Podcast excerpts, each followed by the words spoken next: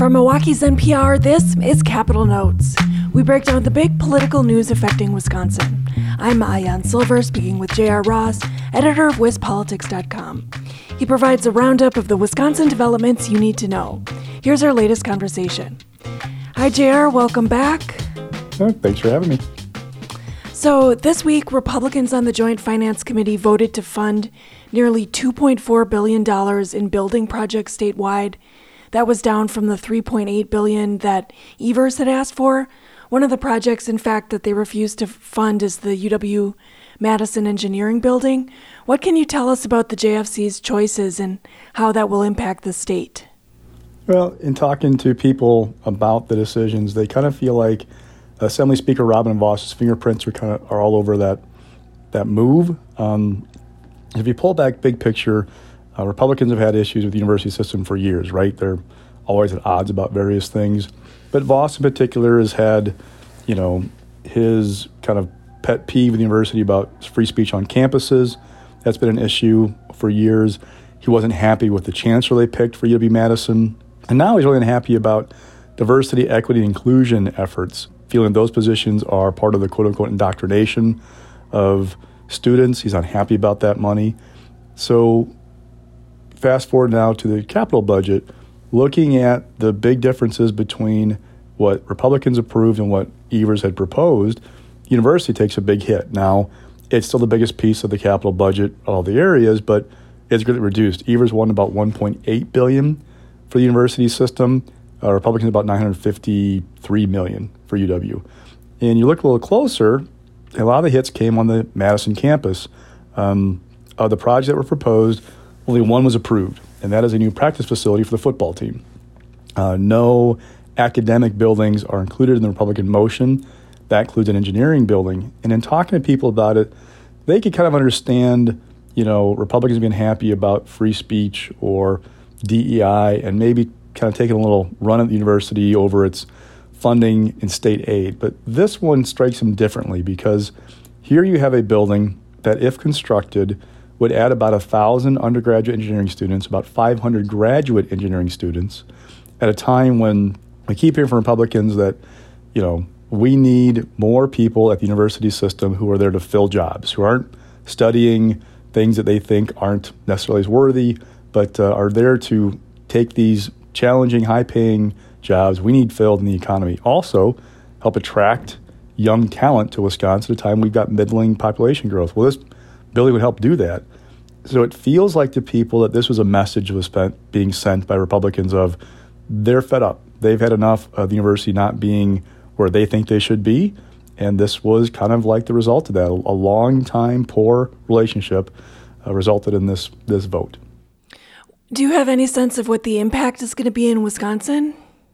Well, it depends. You know, we still got to wait. The budget's not done just yet. You know, and I've had a couple people warn me that look, yes, uh, there was this move that kept it out of the capital budget now, but there could be ways to bring it back in for it's all said and done. So just kind of wait a little bit for that. But if it's not built, then you know there are fewer engineers coming out of UW Madison, our flagship campus, every year.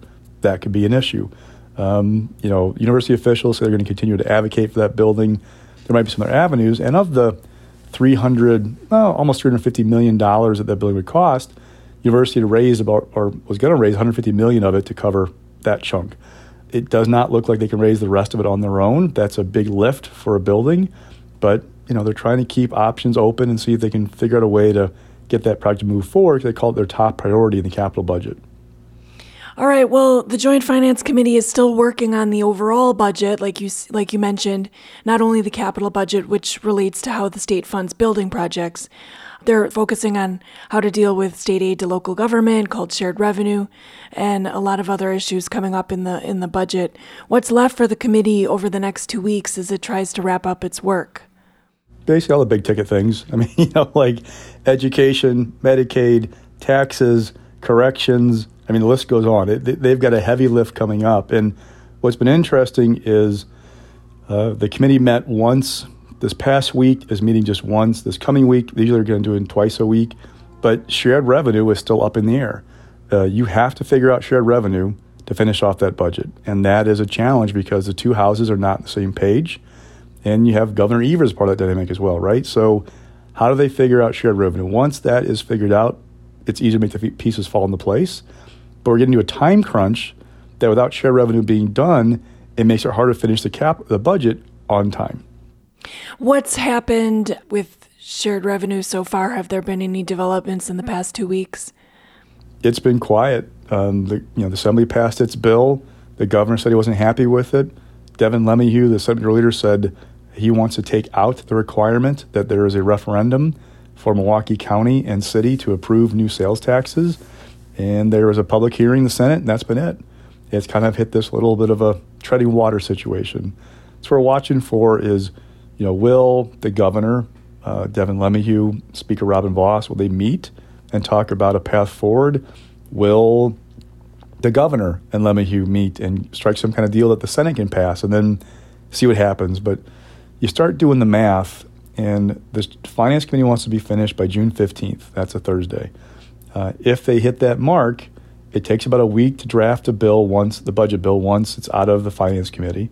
You'd have that whole following week after Father's Day to get that bill drafted. You'd then be on the floor in both houses the final week of June to pass the budget before the fiscal year ends.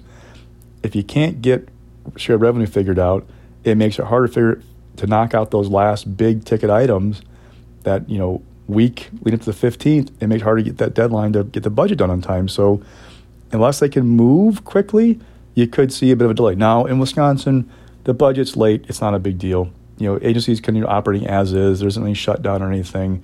But you know, lawmakers like the optic of being done by the end of June, uh, just kind of a target goal. So we're all kind of watching how's this work. And the thing to remember too is in the capital, sometimes pressure makes things move So sometimes when there's an impasse, you'd be amazed what a deadline can do to get people off their duffs and get to, to talking about things. Procrastination experts. Yes. Yes. so, you know, in places like Milwaukee, it's going to make a big impact, this shared revenue issue, and how much money that municipalities like Milwaukee can get from the state, and whether they can levy a sales tax, and how they can do it, under what form.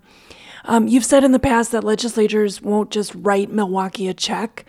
However, I just wanted to read you a, a quote from one activist in Milwaukee, Devin Anderson of the African American Roundtable. They point out that the state has $7 billion in a surplus this budget cycle. And he said, quote, Our communities need more. They need more access to public health. They need longer hours at the libraries. They need their roads to be repaired. But our vision of how we get there is not to increase taxes on the poorest people of Milwaukee. It's not to sign deals that continue to add more police. What's the conflict here, and can it be bridged?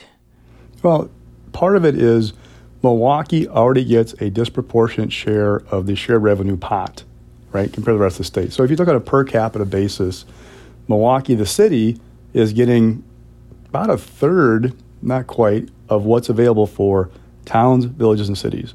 Milwaukee is not one third of the state population. Now, there are a lot of reasons that go into that. It's developed over years and years and years. At the same time, Milwaukee will argue look, we are producing X dollars in sales tax revenue. We should be getting back our fair share, right? So there's that conflict. Two, um, there have been decisions made by Milwaukee leaders for years and years and years that Republicans who control both houses do not care for. So there's that conflict. I mean, it goes on and on and on about what's going on here. Um, the thing is, Republicans are already kind of like balking at the idea of giving Milwaukee these sales taxes without a referendum because to voters in their districts, it's a bailout, quote unquote, for Milwaukee. And people who advocate for this package cringe at that word. They say, look, we're not trying to bail out Milwaukee. We're giving Milwaukee the tools to address these long term issues that have developed uh, with their pension problems. But for, you know, think like a Republican who lives outstate you know, what's it do for you to give Milwaukee the power to raise sales taxes without a referendum, right? Their voters are going, why aren't we getting that option? Why aren't we getting the power to do the same things Milwaukee is doing? It, it, it causes some heartburn for these Republicans who, you know, control both houses. And then two, they're not getting Democrats on board with the bill. Democrats have lots of issues with it, right? There's uh, provisions of those bills they find unpalatable because they would restrict local control direct Milwaukee to do things like no longer use property taxes for the streetcar. They just can't live with that bill as is. So it's part of the reason why we're at this impasse is that kind of dynamic of Republicans outstate going, I don't like this, this, and this. Democrats going, well, I don't like this, this, and this. How do you bridge that gap? How do you strike a deal? That's going to be key. Is how do they get something that people can live with on both sides to get something through? But shared revenue has been frozen for nearly 30 years, and so. Mm-hmm. Isn't that being taken into account that it that the pr- proportion of money that places like Milwaukee have been getting from the state hasn't kept up with the demands and the inflation and everything else? Absolutely. And Republicans will counter that look, it's been frozen for their communities as well. And their communities, they will argue, didn't do as well in the old formula. Really, we haven't had a, a share of a formula since about 2003. Um, they kind of, the program went through a series of cuts. They stopped doing a formula to divvy up the money. In about 2004, they said, look, this is what you got last year. You're getting the same amount next year with some tweaks. So it's been frozen since then. But that old formula really benefited places that were kind of, you know, not as well off. Places like Milwaukee and Racine, they got a higher per capita amount of money from the original pot.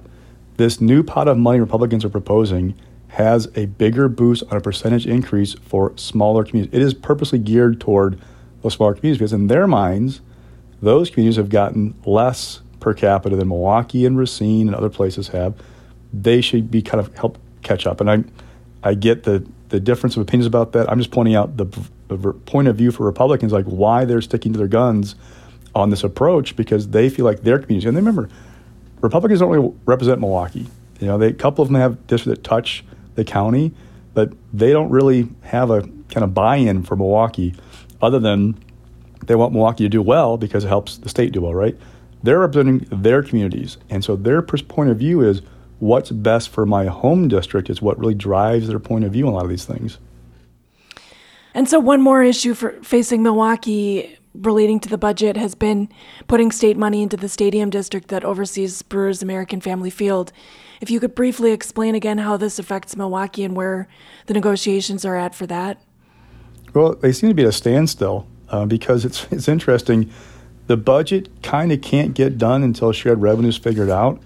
And until share revenues figured out, they really don't want to talk about the brewers at this point. They want to focus on that. So all the action is being sucked up by how do you get to a yes on shared revenue, get that piece done. So everything's kind of been held up. And once you figure out shared revenue, I know locals are not happy with the idea about there being a local contribution to the brewers, but that may be the deal Republicans offer. Now, will governor ever sign that? I don't know. You know, we'll see what happens. But part of the shared revenue discussion might become okay, does this impact the brewers discussion? Robin Vos, the Assembly speakers, talked about using the state tax dollars generated by the brewers to you know, be part of the contribution.